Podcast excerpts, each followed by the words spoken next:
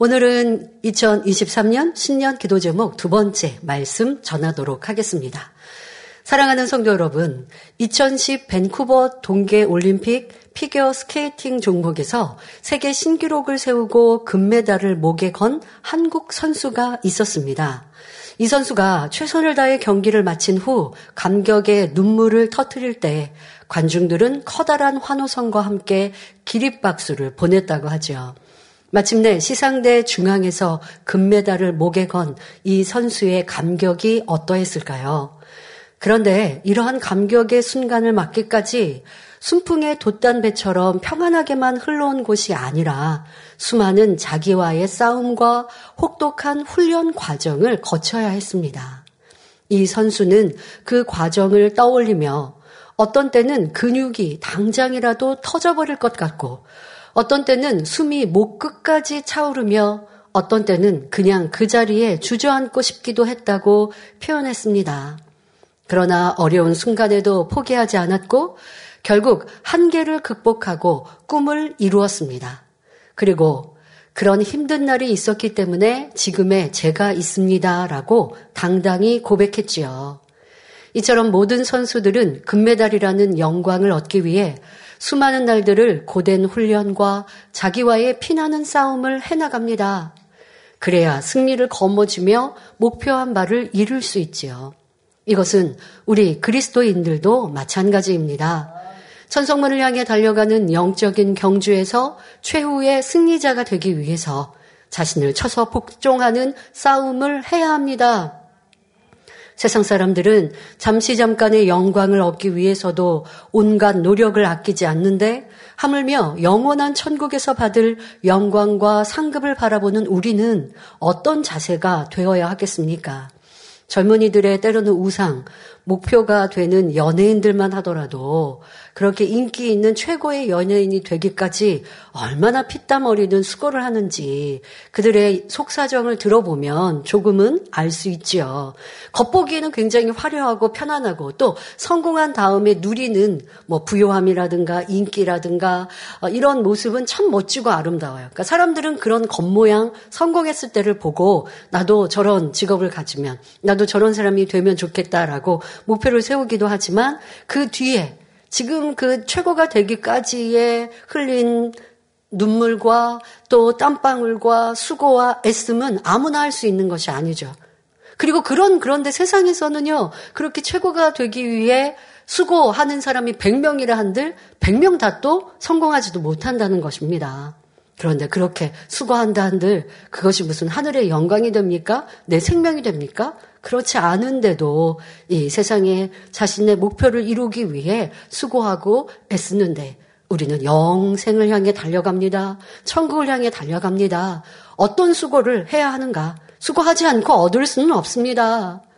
여러분들도 죄 버리기 위해서 피 흘리기까지 싸워 버려야 하는데 대충 하고 조금 하고 그리고 힘들다 나는 안 되나 봐 포기한 일들이 얼마나 많은지 결국 그렇게 해서는 성결될 수도 없고 우리의 소망, 아름다운 천국에 들어갈 수 없습니다. 이랬던 내 모습의 부족함들, 내 수고와 노력을 적게 하고 많은 것을 얻고자 했던 이런 욕심들도 벗어버리고 이제 우리의 공의를 채워야 하겠죠. 더 피땀 흘리는 수고와 눈물, 그러나 아름다운 열매, 눈물의 열매가 맺혀질 줄 믿습니다. 고린도전서 9장 24절 25절에 운동장에서 다름질하는 자들이 다 달아날지라도 오직 상 얻는 자는 하나인 줄을 너희가 알지 못하느냐. 너희도 얻도록 이와 같이 다름질하라. 이기기를 다투는 자마다 모든 일에 절제하나니 저희는 썩을 멸류관을 얻고자 하되 우리는 썩지 아니할 것을 얻고자 하노라 하였습니다. 장차 천국에서 누릴 영광을 바라보고 모든 일에 절제하며 멈추지 않고 다름질을 해야 한다는 말씀이지요. 오늘은 신년 기도 제목 중 두 번째인 천국을 침노하자라는 말씀으로 함께 은혜를 나누겠습니다. 하나님께서 우리에게 왜 천국을 침노하라 하셨는지 그 영적인 의미에 대해서 말씀드릴 때 큰 깨우침이 되시길 바랍니다. 혹여 천국 처소를 바라보았던 소망, 또 가장 아름다운 천국 세르살렘에 기필코 들어가리라 소망했던 마음을 잊어버리셨습니까? 놓치셨습니까? 다시 회복하고 뜨겁게 침노해 가시기를 바랍니다. 본문 마태복음 11장 12절에 세례 요한의 때부터 지금까지 천국은 침노를 당하나니 침노하는 자는 빼앗느니라 말씀합니다. 세례 요한은 우리 예수님께서 공생애에 들어가시기 바로 전에 그 앞길을 평탄케 하는 사명을 감당했던 사람입니다. 따라서 세례 요한의 때란 천국 복음이 선포되기 시작한 시점으로 구약과 신약이 나누어지는 때를 말하지요. 즉 세례 요한 이전은 아직 예수님이 오시기 전으로서 앞으로 오실 예수님을 증거했으며 모세의 율법을 기준으로 하는 행위적인 구원의 시대였습니다. 그런데 세례 요한이 이 땅에 와서 예수님에 대해 증거한 후부터는 믿음으로 구원을 받는 은혜의 시대가 열렸습니다. 이는 예수님께서 이 땅에 오셔서 십자가에 못 박혀 죽으셨다가 부활하심으로 구원의 길이 되어 주셨기 때문입니다. 그러므로 세례 요한의 때부터 주님께서 다시 오실 때까지 천국은 믿음으로 소유하는 것이요. 침노하는 사람만이 들어갈 수 있게 된 것입니다. 그런데 천국은 하나님께서 친히 다스리시는 아름답고 평화로우며 사랑이 넘치는 나라인데 왜 침노를 당하는 것일까요? 하나님께서는 공의로운 분이시므로 천국을 믿음으로 소유하게 하시되 이 땅에서 행한 대로 갚아주시기 때문입니다. 하나님은 사랑이 많으시니까 지옥 만들지 말고 모두가 천국 가게 하시면 그게 사랑인 것 같은가요? 그렇지 않죠. 공의롭고 공평하신 하나님은 천국 가는 길을 우리 가운데 대로와 같이 열어주셨습니다. 바로 독생자 예수님을 죽기까지 이 땅에 보내주신 사랑을 먼저 주셨어요. 그리고 우리 가운데 천국에 들어오라고 지금도 성령님을 보내셔서 우리를 도와주고 계세요. 그런데 인생들이 어리석고 강팍하여 하나님이 없다, 주님이 없다 하며 내 마음대로 내 뜻대로 살아가며 지옥을 자처하여 가고 있죠. 우리 안에 양심도 있어서 죄를 짓고 악을 행하면 양심이 찔리는데 그런데 그 양심에 대하여서도 순응하지 않고 내 유익을 위해 죄악을 행해 나가는 인생들 어찌 하나님이 사랑이라 하신다고 흠도 티도 없고 빛 자체이신 천국, 죄악이 없는 어둠이 조금 더 없는 천국에 죄로 가득한 인생들을 두시면 천국이 아름답다 할 수 없죠. 그러니 계속하여 하나님의 사람들을 통해 교회를 통해 영혼들을 통해 전도하게 하시고 죄악 가운데 있는 영혼들을 변화시키고자 지금도 애타하고 계시고 그것이 우리의 사명인데요. 하나님의 사랑이 없으셔서 지옥을 두신 것이 아니라 사랑이시기에 독생자 아들 예수님을 주셨고 사랑이시기에 천국을 예비해 주신 분입니다. 그리고 공의롭고 공평하시기에 우리가 이 땅에 살아가는 동안 어떻게 행했느냐에 따라서 하늘의 그 영광과 상급을 더해 주시는 것입니다. 그냥 모두 천국 낙원에 들어가게 하신 것이 아니라 낙원에 들어가는 믿음의 시작으로 시작하여서 신앙의 시작부터 하여서 내가 주를 더 사랑하고 하나님을 위해 살아가면 하나님의 뜻대로 살아가면 더 좋은 천국을 주시는 분. 이것이 바로 공평하신 하나님, 사랑의 하나님이시죠. 이 땅에서 우리가 얼마나 하나님의 말씀대로 행하고 사명을 충성되이 감당했느냐에 따라 천국의 처소와 상급이 달라지는 것입니다. 성경을 보면 천국이 여러 처소로 구분되어 있음을 알 수 있습니다. 예수님께서는 요한복음 14장 2절 3절에 내 아버지 집에 거할 곳이 많도다. 그렇지 않으면 너희에게 일렀으리라. 내가 너희를 위하여 처소를 예비하러 가노니 가서 너희를 위하여 처소를 예비하면 내가 다시 와서 너희를 내게로 영접하여 나 있는 곳에 너희도 있게 하리라 말씀하셨습니다. 그러니 주님께서는 지금 이 시간에도 이 땅에 살고 있는 우리 인생들이 하나님을 믿고 주님을 영접한 이들이 상급 쌓아서 또 변화되어서 천국에 천국 내 집을 처소를 지을 재료를 올려 본 올리고 또 우리가 변화되어 더 좋은 처소를 향해 달려가면 주님은 감독관이 되셔서 천사들을 통하여 우리의 처소를 지금도 짓고 계시는 거죠. 오늘은 내가 전도하고 영혼들을 갈무리하며 신방에서 내 집 마당에 아름다운 연못을 만들 수도 있는 것이고 또 여성들은 머리에 장신구를 만들 수도 있는 것이고 그러나 주를 위해 살지 않고 그냥 겨우 억지로 힘들게 내가 예배했다면 어떠한 상급도 쌓이지 않는 것이고 그거는 우리가 하는 거예요. 내가 어떻게 살고 어떻게 행했느냐에 따라서 달라지는 것인데 그렇게 내가 하나님 말씀대로 살지 않고 하나님 앞에 따질 수 없죠. 공평하신 하나님, 사랑의 하나님이 왜 저 사람에게는 하늘의 영광을 크게 주시고 나에게는 이렇게 천국에서 부여하지 않게 천국에 상급도 없을 수 있거든요. 집도 없는 이도 있거든요. 낙원 들어가면 그럼 하나님께 원망할 수 없잖아요. 분명히 성경을 통해 천국을 침노하라고 말씀하시는데 선택은 내게 있다라는 것입니다. 이걸 분명히 믿고 알아야 돼요. 그게 믿어지지 않는 사람은 그냥 구원받으면 됐지. 겨우 구원만 받겠다라고 하지만 그런 사람은 사실 구원의 길에서도 떠나기가 쉽거든요. 오늘 말씀을 들어보시면 알겠지만 천국을 침노하는 신앙생활을 하지 않으면 점점점 뒷걸음질 치고 있을 수 있어요. 그러나 나는 전진합니다. 그런 사람은 아버지 품으로 더 들어가고 있는 것이고 그런 발전된 신앙생활이 되어야 하겠습니다. 또 성경에는 그 천국의 처소, 영광이 다른 것을 분명히 말씀하시죠. 고린도 전서 15장 41절에 해의 영광도 다르며 달의 영광도 다르며 별의 영광도 다른데 별과 별의 영광이 다르도다 말씀하고 있습니다. 아니 이렇게 해, 별, 달의 빛이 확연히 다른 것 인생들 누구나 다 압니다. 이렇게 당연한 진리와 같은 사실을 성경에 왜 기록해 놓으셨어요? 해, 달, 별의 빛의 차이를 말씀하시는 것이 아니라 그런 것처럼 우리 인생이 천국의 영광이 다르다라는 걸 말씀하십니다. 저 하늘의 별도 얼마나 많습니까? 어, 요즘 같이 그렇게 하늘이 혼탁할 때는 밤에 별 보기도 어렵지만 공기가 깨끗한 이렇게 지방에 가면 하늘의 별도 참 많이 있는 걸 확인할 텐데요. 자, 그런데 그 수많은 별 중에서도 더 빛나는 별도 있고 그렇지 않은 별도 있지요. 이렇게 해, 달, 별, 별과 별들의 그 빛의 차이를 통해 우리에게 하늘에 주어질 영광과 상급의 다름을 분명히 예고하고 계십니다. 얼마나 죄를 버리고 영적 믿음을 소유했으며 얼마나 하나님 나라를 위해 충성했느냐에 따라 처소와 상급이 달라진다는 것입니다.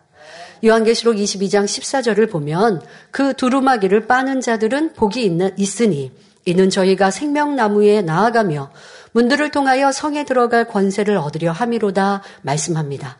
자, 여기서 두루마기란 사람의 마음과 행실을 의미합니다. 우리 마음과 행실을 깨끗하게 만들 때 문들을 통하여 영광의 성 세이르살렘에 들어갈 수 있다 말씀하신 것이지요. 자, 그럼 어떤 문들을 통과해야 할까요? 먼저 구원의 문을 열고 낙원에 들어갈 자격을 얻어야 합니다. 그리고 죄를 버리고 말씀대로 행하는 만큼 1천층의 문을 통과하고 2천층, 3천층을 통과합니다. 그리고 마침내 하나님을 기쁘시게 하는 온전한 믿음을 소유하면 새 예루살렘 성 진주문을 통과할 수 있습니다. 자, 이것이 우리의 목표가 되어야 합니다. 그런 목표를 가지고 힘써 신앙생활하면 아버지의 기뻐하시는 자녀가 되는 것이지요. 자, 그럼 잠시 천국 처소에 대해 살펴보겠습니다. 천국에서 가장 낮은 처소인 낙원은 겨우 구원받을 수 있는 믿음을 가진 성도가 들어갑니다. 예수님께서 십자가에 못 박히셨을 때 좌우편에 있던 강도 중 한 사람이 죽음 직전에 예수님을 구주로 영접하여 들어간 곳입니다. 누가복음 23장 43절에 보면 예수님께서는 그에게 십자가에 달려 계시면서 한편 강도에게 말씀하시는 거죠. 내가 진실로 내게 이르노니 오늘 내가 나와 함께 낙원에 있으리라 말씀하셨습니다. 이 강도는 믿음으로 죄사함 받고 구원에 이르기는 했지만 죄악을 쌓아 버린 것도 아니요. 하나님의 말씀대로 살아간 것도 아닙니다. 또 하나님의 일을 한 것도 아니며 사명을 감당한 것도 아니지요. 따라서 천국에서도 아무 상급을 받을 것이 없기 때문에 면류관도 없는 처소인 낙원에 들어가게 된 것입니다. 그러나 이러한 낙원도 이 땅과 비교하면 너무나 아름답고 행복한 곳이기에 이곳에 들어간 사람들도 영원히 하나님 아버지께 감사하며 살아가게 됩니다. 하지만 우리 만민의 성도님들은 이 낙원을 소망하시는 것으로 그치면 안 된다는 것이죠. 왜? 더 좋은 천국, 아름다운 천국, 천국 처소의 구분을 이렇게 배우셨으니까요. 많은 크리스천들이 이 천국 처소의 구분을 다 배우지는 못합니다.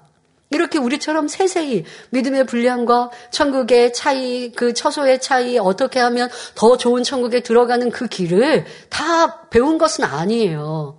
그러니 그냥 천국 하면 하나라고 생각하는 것이고 성경은 그렇게 말씀하지 않으셔도 깨닫지 못하고 또 그렇게 설교를 듣지 않았으니까 그냥 구원받으면 되지라고 생각하더라는 것이죠. 그러니 여러분도 한번 생각해 보십시오. 지금 말씀드린 상급도 없는 죄를 버리지 않아서 그냥 구원받은 한평 강도가 낙원에 들어갔어요. 자, 이런 한평 강도와 구원, 막 구원받은 사람과 생명 다의 주를 위해 충성하여서 내 목숨도 아끼지 않고 순교의 자리에 이르르고 아버지 영광을 위해 살았던 사도 바울과 아버지 하나님이 똑같이 상급, 똑같이 천국 처소에 들어가게 하시면 이게 불공평한 거죠. 공평하신 하나님이라 볼 수 없죠. 그러면 누가 열심히 생명 다해 충성하고 죄 버리겠습니까? 그러나 하나님은 공평하신지라 분명 죄악을 버린 만큼 더 좋은 처소에 들어가게 하시고 주를 위해 생명 다해 충성한 만큼 하늘의 그 영광 중에 이르게 하시는 것입니다. 이건 분명한 사실입니다. 이것을 여러분들이 가르침 받았다는 것, 이것을 알고 있다라는 것도 참 복된 거예요.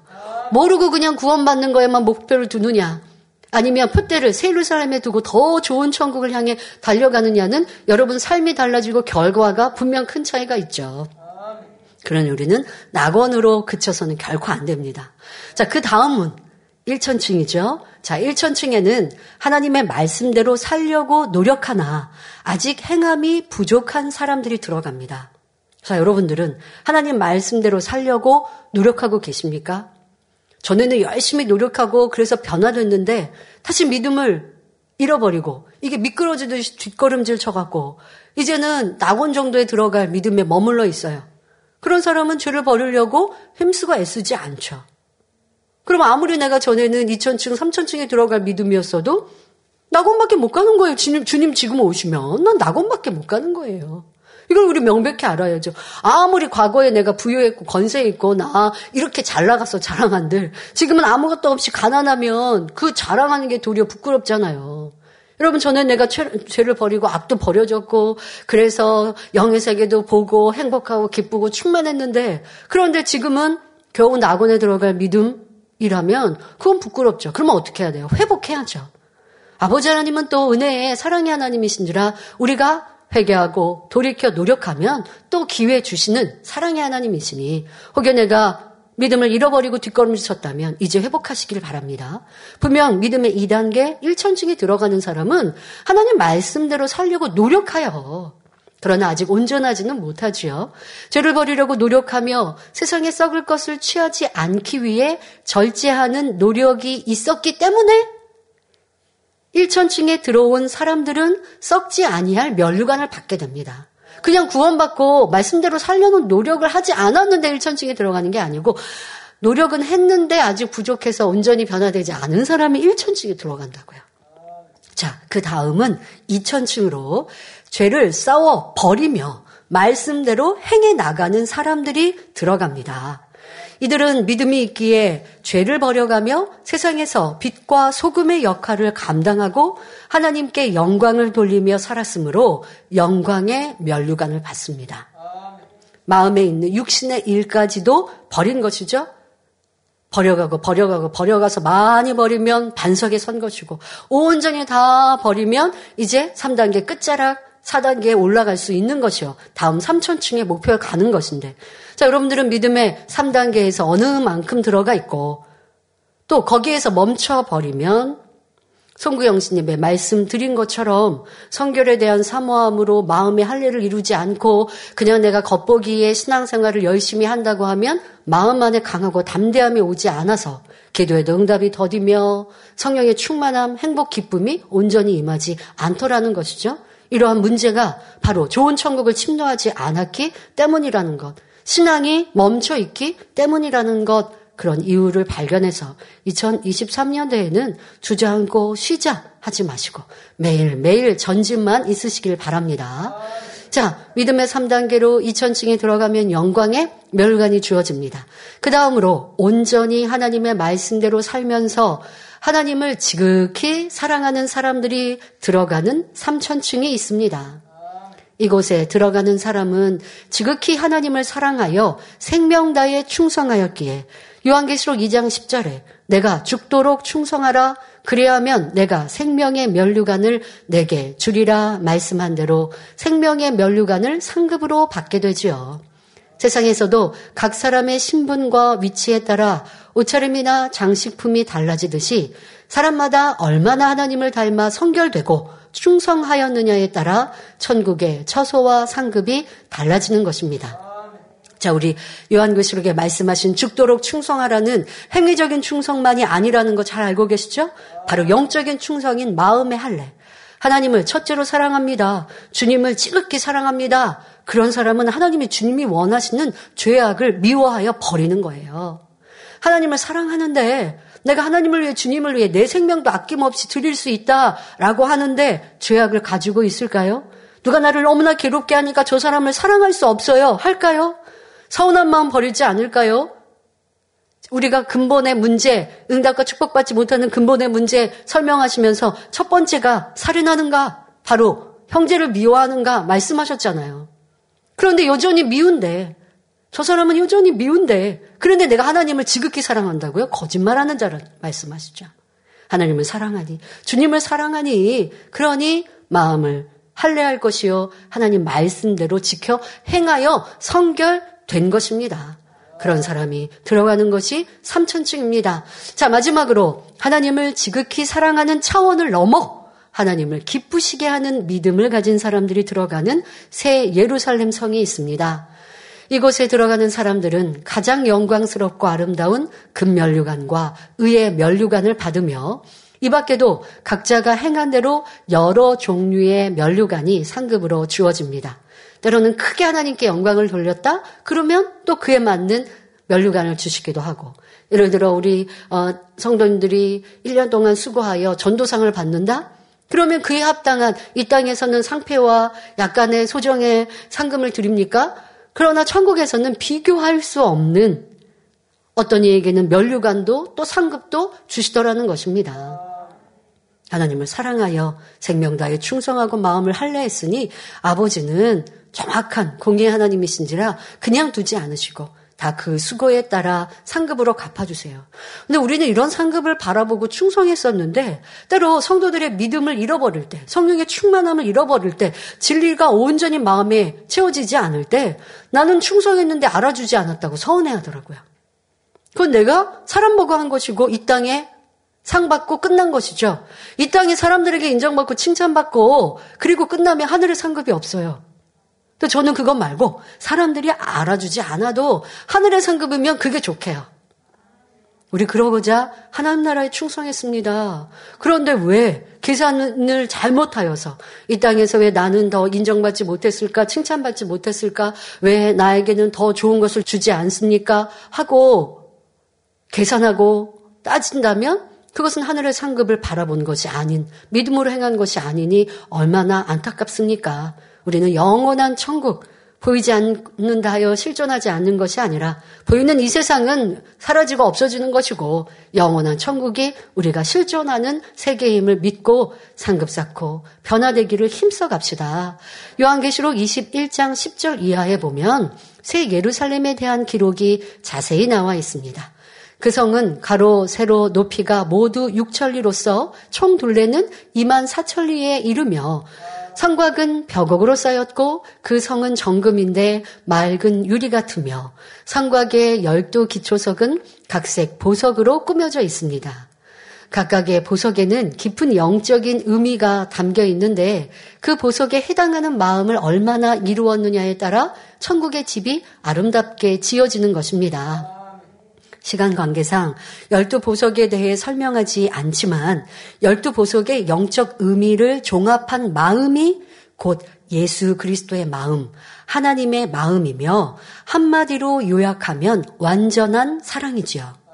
그러므로 새 예루살렘 성에 들어갈 수 있는 자격을 갖춘 사람이라면 열두 보석을 합쳐 놓은 것과 같이 우리 하나님의 마음을 가장 닮은 사람입니다.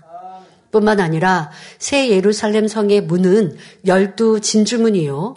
그 길은 맑은 정금으로 되어 있으니 그곳의 아름다움과 광채와 영광은 이 땅의 것으로는 도저히 표현할 길이 없습니다. 여러분, 천국에, 천국에도 이 땅에 우리가 생각하는 보석, 금, 이런 재료들로 천국을 꾸며 놓으셨는데 이 땅의 재료와는 큰 차이가 있어요. 그러나 우리가 이해하기 쉽게 이 땅에 이제 보석명과 또 그런 빛깔로 똑같이 있기 때문에 그러나 그 수준과 질은 달라요.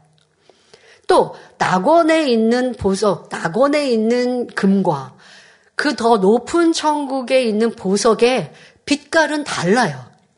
여러분 다이아몬드라고 해도 다이아몬드 가격이 천차만별이라고 하죠. 똑같은 크기의 다이아몬드여도 그 안에 기스가 있냐 없느냐 또 어떻게 정교하게 커팅에 대해서 빛이 나느냐에 따라서 가격 차이가 다르다는 것입니다. 그런데 요즘에는요 이게 다이아몬드야 아니야라고 할 정도로 그 모조 다이아몬드 같이 그렇게 만들어 놓은 그런 모조품들도 있잖아요. 저 그거 가지고 다이아몬드라고 어디 가서 내다 팔 수 없어요. 그럼 부끄러움을 당하겠죠. 천국 처소에 있는 보석들도 낮은 낙원과 1천층, 2천층, 3천층, 새 예루살렘의 그 빛은 다르다는 것입니다. 그 영광과 아름다움의 차이는 천지 차이와 같이 차이가 나는데, 그러니 더 좋은 천국을 침노하는 것이 내가 생명 다해 가고 그것이 내 목표여야 되는데, 이 세상에 잠시 잠깐 동안 우리가 살아가면서 더 부유하고 건세 있고 좋은 것 먹고 입고 취하고 그래서 사람들이 나를 알아보고 나를 보면 예쁘다 하는 것 이것은 목표 삼고 나를 만들기 위해 나를 자랑하기 위해서는 시간과 물질과 정성을 투자합니다. 그런데 더 좋은 천국을 침노하는 것은 그리하지 않습니다. 믿음이 없기 때문이죠. 천국 소망이 믿어지지 않기 때문이죠. 그런 사람은 사실 구원에도 참 위험합니다. 그러니 여러분들이 이 천국 처소의 구분과 더 좋은 천국을 믿고 바라본다는 게 이것이 구원받을 수 있는 참 믿음의 시작인데요. 또 우리 만민의 성도님들은 그렇게 신앙생활 해왔는데 지금 나는 어떠한가? 라고 다시 한번 점검해 보아야 합니다. 자, 이렇게 천국은 분명히 명백히 처소가 구분되어 있습니다. 그렇다면 우리 성도님들은 천국의 어느 처소를 목표로 침노에 들어가야 하겠습니까? 당연히 하나님의 보좌가 있는 새 예루살렘을 향해 나가야 하지요. 하나님의 보좌 가까이에 갈수록 그 아름다움과 행복이 더하기 때문입니다. 마치 갓난아기가 느끼는 행복과 유년기 때에 느끼는 행복, 그리고 성년이 되어서 느끼는 행복이 다르듯이 낙원, 1천층, 2천층, 3천층, 새 예루살렘에서 느끼는 행복의 차원도 다른 것입니다. 그러면 본문 말씀에서 천국을 침노하는 자가 이를 빼앗는다고 했는데 누구에게서 빼앗아야 할까요? 바로 원수 마귀입니다.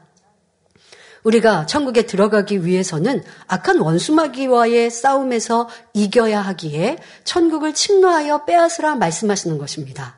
천국의 주인이 원수마귀 여서가 아니라 천국의 주인은 아버지 하나님이신데 우리가 천국 가는 그 과정, 길, 그 문 앞에 원수마귀 사단이 막고 있고 방해하고 있단 말이에요. 천국 가는 그 길에서 우리가 도태되도록 또 그 길에서 벗어나도록 원수마귀 사단이 계속 우리를 막는단 말이에요. 그러니 우리는 원수마귀 사단과 대적하고 싸워서 승리해야 그 천국을 더 좋은 천국을 향해 갈 수 있기에 바로 원수마귀 사단 에게서 빼앗고 여러분들이 침노에 가야 합니다.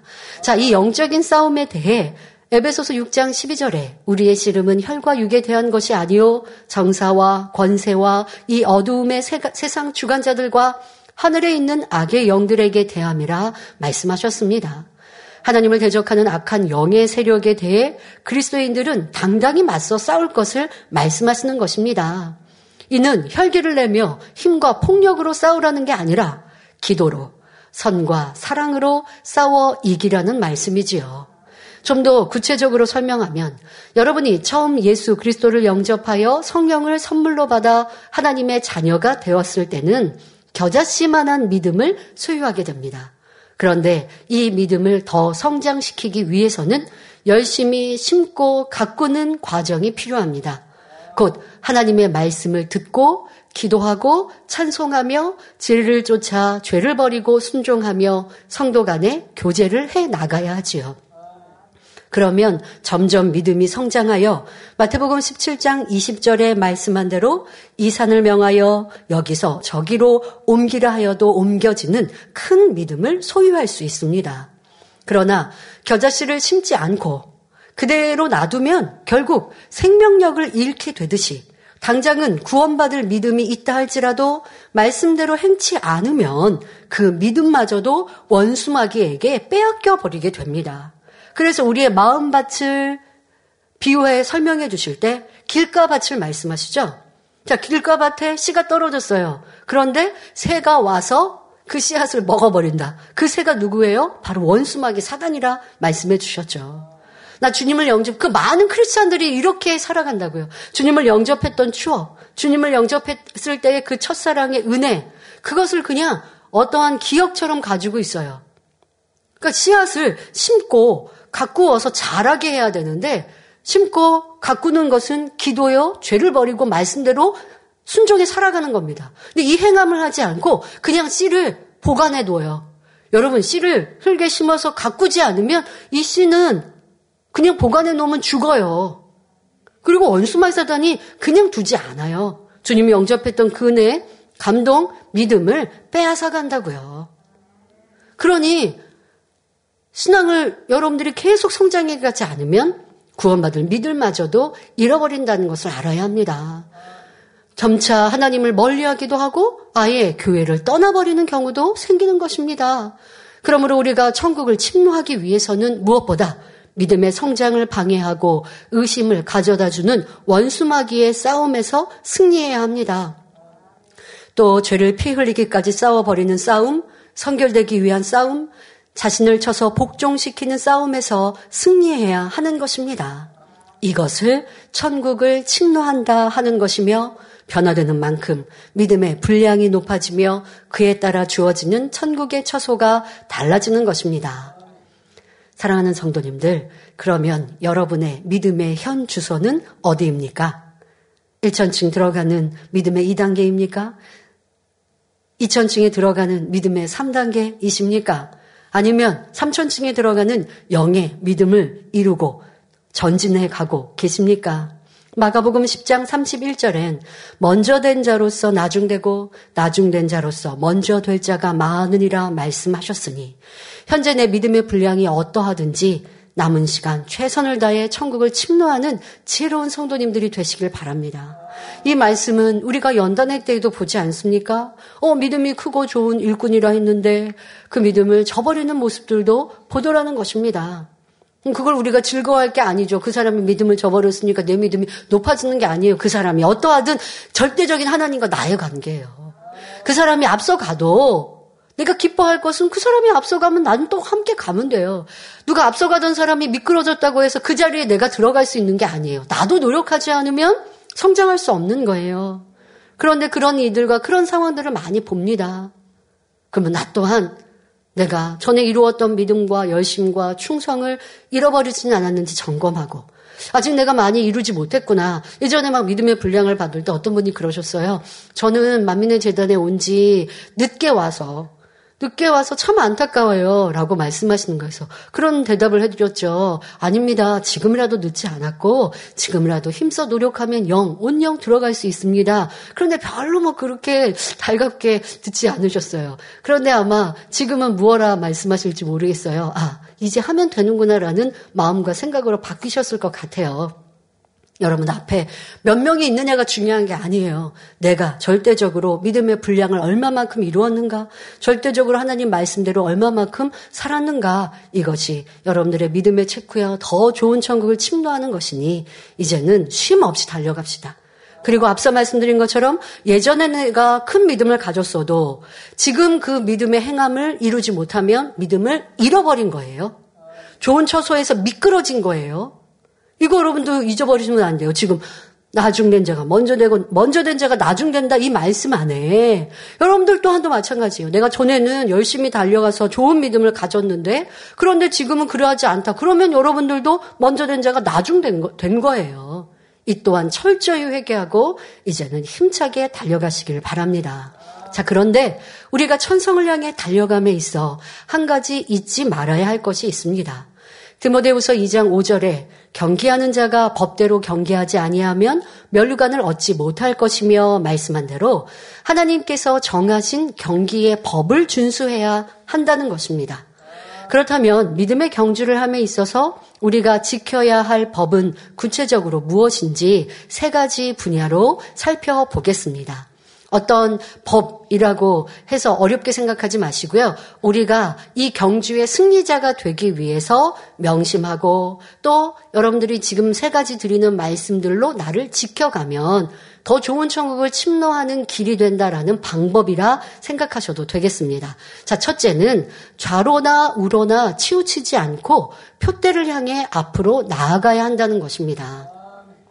장거리 경주를 하다 보면 어떤 사람은 결승, 결승점까지 들어오지 못하고 중간에 포기하거나 혹은 자기가 달려야 할 영역을 벗어남으로 출격이 되는 것을 볼 수 있습니다.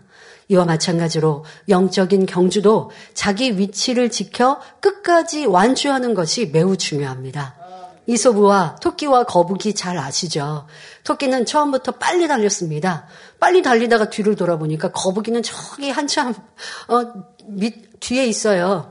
그러니 교만해지고 아니란 모습 속에 아이 뭐 거북이가 좀 가까이 올 때 그때 내가 다시 달려도 늦지 않으니까 내가 저 거북이는 이길 수 있으니까 하고 자만 속에 잠들어 버렸죠. 그런데 그렇게 쿨쿨 자고 있을 때 거북이는 천천히 천천히 걸어도 계속하여 걸어오다 보니 토끼를 앞섰고 결승점에 들어가서 승리자가 되었습니다.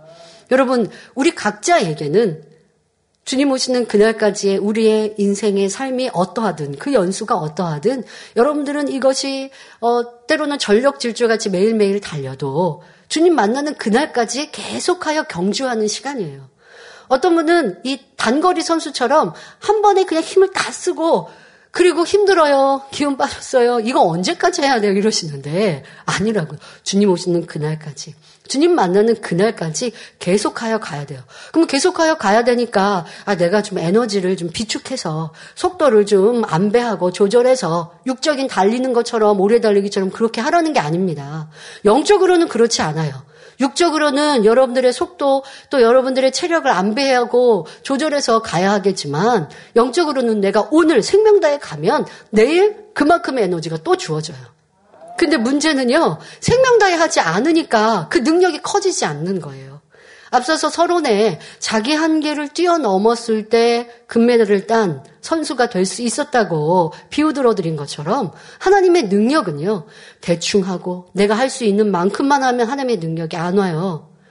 간절히 최선을 다해 내가 할 수 있는 전부를 드릴 때 하나님의 능력이 임해서 나의 능력도 커지는 겁니다. 육적으로 계산해서 어, 천천히 가시라는 게 아니고 항상 최선을 다하고 열심히 어느 정도 갔다가 아, 이만큼 했으니까 뒤를 돌아보고 열심히 했으니까 조금 쉬자. 이게 토끼라는 거예요. 그런 사람은 완주할 수 없고 결승선에 들어갈 수 없고 좋은 천국을 침노할 수 없다는 것입니다. 여러분들이 이 영적인 경주에 있어서 매일매일 최선을 다하는 것이 중요하며 우리의 표대 항상 기억하여서 좌로우로 치우치지 않고 계속 향하여 가야겠습니다. 그러면 영적인 경주에서 왜 자기 위치를 벗어나는 것일까요? 사도 바울은 이에 대해 갈라디아서 5장 7절부터 9절에 너희가 다름질을 잘하더니 누가 너희를 막아 진리를 순종치 않게 하더냐? 그 권면이 너희를 부르신 이에게서 난 것이 아니라 적은 누룩이 온 덩이에 퍼지느니라 말씀합니다. 믿음의 경주에서 끝까지 다름질을 잘하기 위해서는 거짓된 교훈이나 미혹을 단호히 물리치고 진리의 말씀에 순종해야 한다는 말씀입니다. 그렇지 않고 한 번, 두 번 비진리를 받아들이면 적은 누룩이 전체에 퍼지는 것과 같이 결국은 믿음에서 떠나 멸망에 이르게 되는 것입니다. 이는 초대교회 당시의 상황을 보아도 잘 알 수 있지요. 당시 성도들은 주님의 부활을 직접 목도하고 사도들의 권능을 보면서 천국을 소망하였기에 생명의 위협 앞에서도 굳건히 믿음을 지킬 수 있었습니다. 그러나 이들 중에서도 어떤 이들은 거짓된 교훈을 받아들이고 세상과 타협하였기에 사도 바울은 너희가 이같이 어리석으냐? 성령으로 시작하였다가 이제는 육체로 마치겠느냐 하며 안타까운 심정으로 책망했던 것을 볼 수가 있습니다. 그러므로 믿음의 선한 싸움을 싸우는 사람들은 고린도후서 11장 3절에 너희 마음이 그리스도를 향하는 진실함과 깨끗함에서 떠나 부패할까 두려워하노라 말씀한 대로 늘 깨어 기도함으로 자신의 믿음을 점검하는 것이 필요합니다. 여러분들의 표대를 흔들리지 않고 생명길을 가기 위해서는 미혹과 유혹 이런 것에 귀 기울이지 않고 마음을 뺏기면 안 되겠죠? 당연히 세상 바라보면 아니 되겠고 또 미혹의 말들에 여러분들이 귀 기울여서는 아니 되겠죠. 이것이 사람의 말인가 성령의 말씀인가 진리인가 비진리인가 그것을 분별하는 것 이것이 내 표대를 붙드는 사람이 될 것입니다. 그러하지 못하니 천국 소망을 잃어버렸고 그러하지 못하니 내가 이만큼 수고하여 이룬 믿음에서 미끄러졌던 것을 알아서 우리의 경주가 결승선까지 또 금메달을 따기 위해서 여러분들의 표대를 향해 가되 좌로 우로 치우치지 않고 달려가시길 바랍니다. 두 번째로 믿음의 경주를 함에 있어서 지켜야 할 법은 영적인 어린아이가 되어야 한다는 것입니다. 마태복음 18장 3절에 진실로 너희에게 이르노니 너희가 돌이켜 어린아이들과 같이 되지 아니하면 결단코 천국에 들어가지 못하리라 말씀합니다. 영적인 어린아이는 단순하고 순수하며 교만하지 않기 때문에 자기의 생각을 내세우지 않고 가르쳐 주는 대로 받아들입니다. 높임받고자 하는 것이 아니라 자신을 낮추는 마음, 섬김받고자 하는 것이 아니라 남을 먼저 섬겨주는 마음을 소유한 사람입니다. 누구를 함부로 판단하거나 정죄하지 않고 또 자기 생각이 없기 때문에 하나님의 말씀에 이것이 옳다 하면 그대로 순종하는 사람이지요. 여러분, 지금 말씀드린 영적인 어린아이의 특징과 반대되는 모습은 영적으로 어른된 교만한 모습이겠죠. 근데 연단의 때에 이렇게 교만한 영적인 어른이 되어버리면 신앙과 믿음이 도태되는 것, 여러분들이 분별할 수 있을 것입니다. 영적인 어른아이와 반대되는 모습으로 남을 쉽게 판단하고 정죄하고 내가 높아지는 이런 모습이 되어지니 은혜가 떨어지고 성령의 충만함이 사라지고 입술에 불평 원망이 많아지고 천국 처소 더 아름다운 세례살의 소망이 사라지더라는 것이죠. 그러니 우리는 반대로 영적인 어린 아이의 신앙생활 그렇게 내 모습을 항상 점검해 가야 합니다. 영적인 어린 아이가 되면 될수록 더욱 빨리 그리스도의 마음을 이룰 수 있는 것입니다. 그러므로 우리 예수님께서는 제자들이 주님의 좌우편에 앉는 영광을 놓고 서로 다툴 때 무엇라 말씀하셨습니까? 마가복음 10장 43절 44절에 너희 중에 누구든지 크고자 하는 자는 너희를 섬기는 자가 되고 너희 중에 누구든지 으뜸이 되고자 하는 자는 모든 사람의 종이 되어야 하리라 하셨지요. 곧 천국에서의 서열은 힘이나 지식에 많고 적음에 있는 것이 아니라 누가 더 주님의 마음을 닮아 겸손하고 온유하며 남을 섬기느냐에 따라 정해진다는 말씀입니다. 그런데 이렇게 네가 높아, 내가 높아, 너보다 내가 더 잘했는데 자 이런 모습이 연단회 때 그대로 여실히 드러나더라고요. 예, 예수님의 제자들도 어, 예수님과 전도 행로에 갈 때 예수님은 어, 이제 어, 조금 떨어지셔서 때로는 식사도 하시고 또 묵상하시는 이런 모습. 근데 제자들은 제자들끼리 모여서 어, 빵을 먹고 대화하고 막 이렇게 하죠. 그 중에 누, 가 높다 뭐 이런 말들 참 많이 하지 않습니까? 우리 사람이 그래요. 남과 비교하면서 저 사람보다 내가 잘났어. 내가 더 잘해. 그런데 왜 나는 인정받지 못하지? 우리 인생들이 참 그러 하더라는 것입니다. 그런데 우리 교회는 그렇지 않았는데 연단의 때가 오니까 그런 모습이 여실히 드러나죠.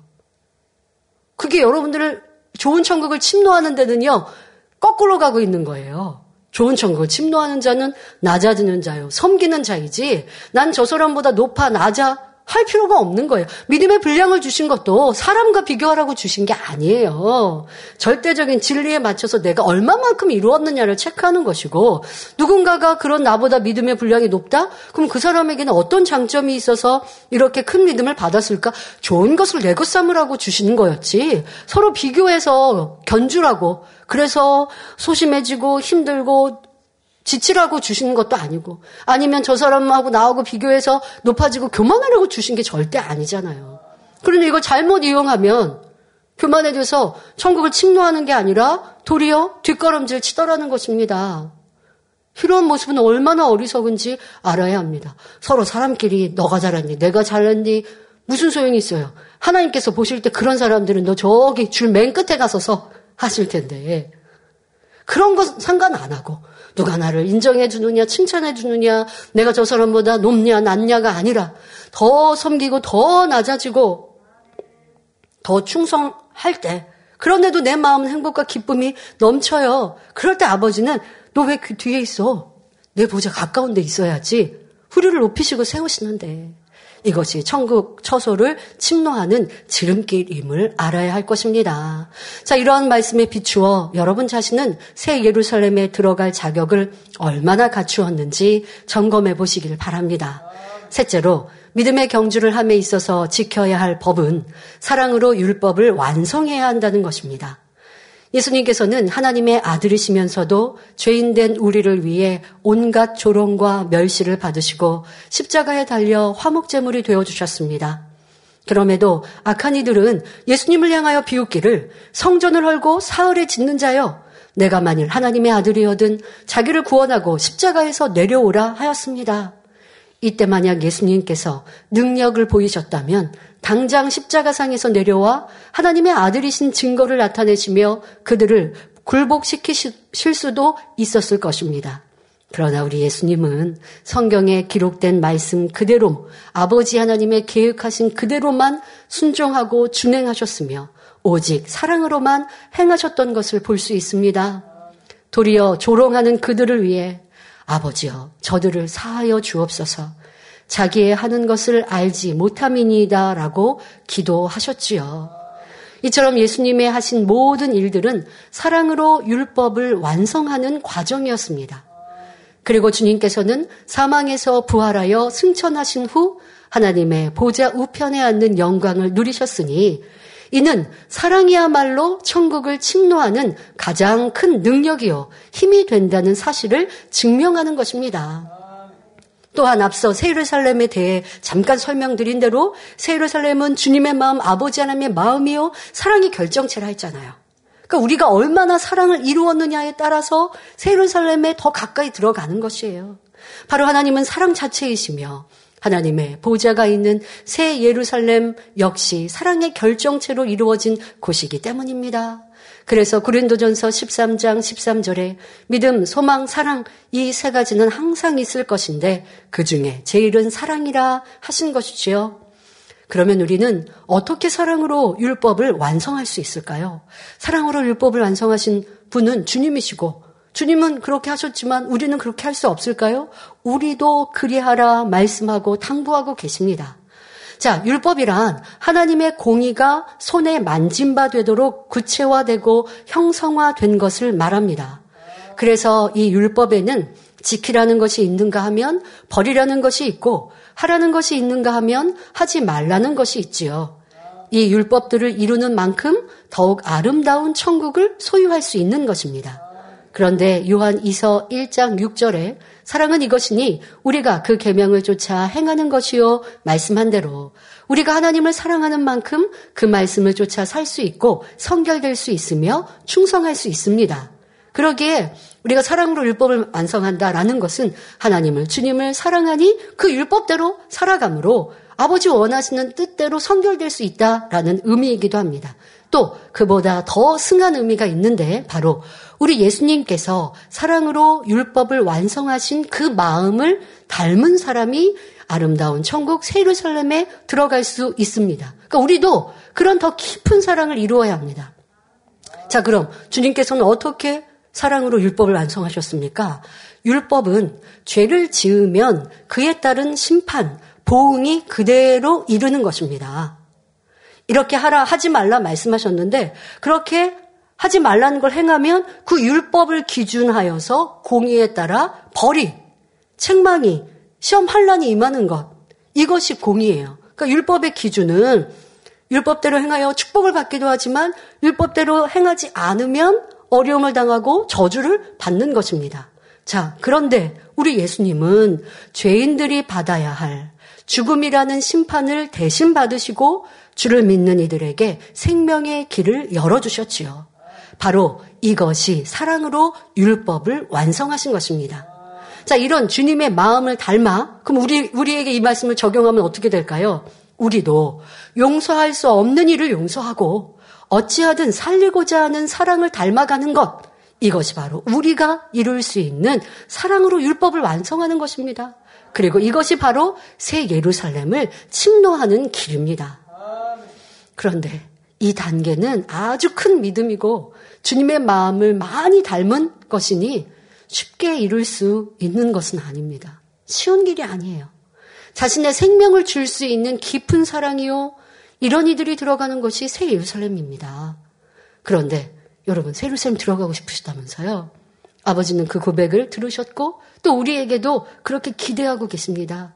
그래서 저와 여러분에게 이러한 믿음에까지 이르도록 그래서 아버지 보좌가 있는 새 예루살렘에 들어오기를 아버지도 우리에게 바라고 계십니다. 그러니 지금 그 훈련을 우리에게 시키고 계시는 거예요. 여러분, 연단할 때에 많이 드러난 게 뭐던가요? 미움, 상대에 대한 정죄, 상대에 대한 평가, 불편함. 여러분 스스로가 문제가 아니라 우리가 사랑 없는 모습, 이런 것들이 많이 드러나더라는 것입니다. 그리고 그것을 해결하는 방법은 용서, 이해, 양보. 내가 낮아지는 것, 결국 사랑이지요. 왜? 세루살렘은 사랑으로 들어가는 것이니까요. 아버지의 사랑, 주님의 사랑의 마음을 닮은 이들이 가는 곳이 세루살렘이니까. 그런데 우리는 거기 들어가고 싶다고 했거든요. 그러니 부족한 것들을 드러내도록 아버지는 우리를 연단하셨다는 것입니다. 바로 이 시간이 우리를 정금같이 단련하며 아름다운 마음으로 변화시키는 과정임을 믿기에 오늘도 내일도 힘차게 달려갑니다. 저는 이 시간을 통하여서 도무지 이해되지 않는 사람, 어떻게 저렇게 사람의 양심도 없고 하는 이런 악을 바라지? 예전 같았으면 진짜 화가 났을 것 같아요. 그런데 이런 연단의 때를 지나고 나니 당의자님은 그런 이들을 큰일이 여기셨지. 불쌍히 여기셨지. 왜? 사망으로 멸망으로 가니까. 알면서도 그렇게 가니까. 그러니까 화가 나는 게 아니라 너무 안타까운, 그러니까 답답한 게 아니라 너무 안타까운데 안타깝다고 제가 할 수 있는 게 없잖아요. 그러니 아버지 회개할 수 있는 은혜 주세요. 잘못 가고 있는 걸 깨달을 수 있게 하시고 돌이킬 수 있는 은혜 주세요. 이런 기도가 나오더라고요. 그러니까 그렇게 기도하고 내 마음을 평안하게 이루니 마음 안에 불편하고 그럴 필요가 없어요. 안타깝다고 해서 이거는 막 혈기가 나는 것과는 다른 안타까움이니까 그런 상황과 일들을 보고받을 때는 어떻게 그럴 수 있을까라고 했지만 이내 마음을 또 평안하게 갖고 그 영혼을 위해 기도해 줍니다. 그러면 내 마음 그릇이 쑥쑥쑥 커지고 넓어지는 걸 느껴지는 거예요. 그렇게 사랑의 마음이 커지니까 세상을 향하여서도 이방인을 향하여서도 또 악한 사람도 내가 용서하고 이해하고 그를 위해 극률히 기도했는데 그렇지 않은 이들은 더 섬기고 사랑할 수 있고 소중히 귀히 여겨지는 것이죠. 이렇게 여러분들이 악한 사람, 도무지 품을 수 없는 사람을 품고 사랑하고 그러니까 그런 일들을 일들의 여러분들의 마음을 제발 좀 돌아보세요. 우리가요 심히 악한 사람을 보면 내 마음에 화가 올라와요. 어떻게 그럴 수 있지? 라고 더더욱 여러분들을 해코지해 보면 당연히 혈기가 날 거예요. 근데 그게 사랑이 없는 거라고요. 싸우지는 않아도 내 마음이 부글부글 끓고 도저히 어떻게 그럴 수 있지? 주먹이 불끈 젖었다? 이거는 사랑이 없는 거고 여전히 미워하는 거라고요. 다투고 싸우고 때려서가 아니라 내 마음이 그렇게 불, 지금 불편해하고 있는 이런 악한 감정들. 그것이 바로 사랑이 없는 연고입니다. 또 어떤 분들은 그냥 성격이 무던해서 또 아니면 환경상 누가 나를 그렇게 괴롭히는 일들은 없어서 내 안에 사랑 없음을 모르는 경우가 있어요. 그러면 여러분들이 얼마나 내 주변에 있는 사람에게 선대하고 베풀며 주고 누가 잘하면 내가 칭찬받는 것처럼 같이 칭찬해 주었는가. 나는 칭찬받기를 원하면서 남은 칭찬 안 하는 인색한 사람들의 모습 얼마나 많습니까? 또 희생하고 봉사하려고 안 하죠. 내가 조금 불편한 거 싫어하잖아요. 그런데 사랑은 그게 아닙니다. 희생하는 거예요. 내게 희생이 요구가 되어줘도 기쁨으로 하는 거예요. 나는 이런 사랑이 얼마나 있는가. 여러분들의 사랑장의 사랑으로 나를 점검하고 주님의 희생과 헌신으로 나를 점검하여 이런 영적인 사랑을 이루어 가야 할 것입니다. 그런데 감사하게도 지금의 이 연단의 시간이 이렇게 우리를 돌아보게 하시고 또 영적인 사랑을 이룰 수 있도록 아버지 하나님께서 이끌어 가시더라는 것입니다.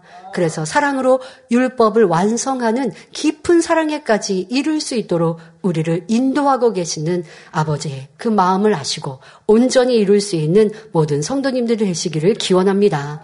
결론을 말씀드립니다. 사랑하는 성도 여러분, 하나님께서는 저와 여러분을 위해 거룩한 성 새 예루살렘을 예비해 놓으시고 열심히 침노해 들어오라 말씀하십니다. 물론 그 과정에는 수고와 인내가 따르지만 현재의 고난은 장차 우리에게 나타날 영광과 좋게 비교할 수 없으니 어찌 우리의 다른 박질을 멈출 수 있겠습니까? 요한계시록 21장 3절 4절에 보라 하나님의 장막이 사람들과 함께 있음에 하나님이 저희와 함께 거하시리니 저희는 하나님의 백성이 되고 하나님은 친히 저희와 함께 계셔서 모든 눈물을 그 눈에서 씻기심에 다시 사망이 없고 애통하는 것이나 곡하는 것이나 아픈 것이 다시 있지 아니하리니 처음 것들이 다 지나갔음 이러라 말씀합니다. 이처럼 천국에는 눈물도 슬픔도 질병도 사망도 없고 오직 기쁨과 감사, 찬송과 행복만 넘치며 사랑만 가득합니다. 이러한 천국을 소망하는 하나님의 자녀라면 훗날 주실 하나님의 위로하심을 바라보고 어떤 역경도 이겨내고 원수마귀와 싸워 이기면서 힘차게 달려갈 수 있습니다. 그리고 이 믿음의 경주에서 승리하기 위해서는 앞서 말씀드린 대로 첫째, 좌로나 우로나 치우치지 말고 오직 표대를 향해 달려가야 합니다. 둘째, 영적 어린아와의 같이 섬기고 낮아지며 순종해야 하며 셋째, 사랑으로 율법을 완성하여 하나님의 형상을 되찾아야 합니다. 요한계시록 22장 12절에 보라 내가 속히 오리니 내가 줄 상이 내게 있어 각 사람에게 그의 일한 대로 갚아주리라 말씀하셨으니 여러분 모두가 2023년 한 해 상 주시는 하나님을 바라보며 말씀 안에 온전히 순종하고 맡겨진 사명을 생명 다해 감당해 나가시길 바랍니다. 그리하여 영광의 성 새 예루살렘에 당당히 입성하는 모든 성도님들이 되시기를 주님의 이름으로 축원합니다. 할렐루야 전능하신 사랑의 아버지 하나님 이 시간 기도 받는 모든 성도님들 위해 안수하여 주옵소서 GCN 방송과 인터넷과 화상을 통해 기도받는 지 교회와 지 성전 그리고 전 세계 하나님의 자녀들 위에도 시공간을 초월하여 역사하여 주시기를 원합니다. 믿어지는 믿음을 주시고 부정적인 생각과 의심의 세력을 물리쳐 주옵시며 모든 시험 환란도 물리쳐 주옵소서. 머리부터 발끝까지 오장 육부 뼈 마디마디 온몸의 신경 조직 세포 등 아픈 곳마다 성령의 불로 태우시고 근본의 빛으로 역사하여 주옵소서. 예수 그리스도의 이름으로 명하노니 원수마귀 사단 모든 질병 균 연약함아 물러가라 빛이 여 임하라 모든 불친 난치병도 성령의 불로 태워 깨끗하게 역사하여 주옵소서. 말라리아를 비롯한 모든 풍토병도 물리쳐 주옵소서 깨끗함을 입을 지어다 감기, 기침, 열, 몸살, 독감 등 각종 유행성 질병도 다 물러가라. 어떠한 유행성 질병 균도 틈타지 않게 지켜 주옵소서. 위암, 폐암, 간암, 유방암, 자궁암, 대장암, 피부암 등 각종 암과 에이즈, 백혈병, 뇌졸중, 고혈압, 저혈압, 심장병, 폐병, 위장병, 당뇨, 부인병, 피부병, 갑상선, 질환과 모든 염증도 깨끗게 하여 주옵소서. 소아마비, 중풍, 관절염, 디스크도 온전케 하여 주옵소서. 요통, 두통, 신경통을 비롯한 모든 통증은 사라질지어다. 간질, 자폐증, 우울증, 조울증, 노이로제 등 모든 정신 질환도 물러가라. 모든 마비된 것도 풀어지고 일어나 걷고 뛸지어다.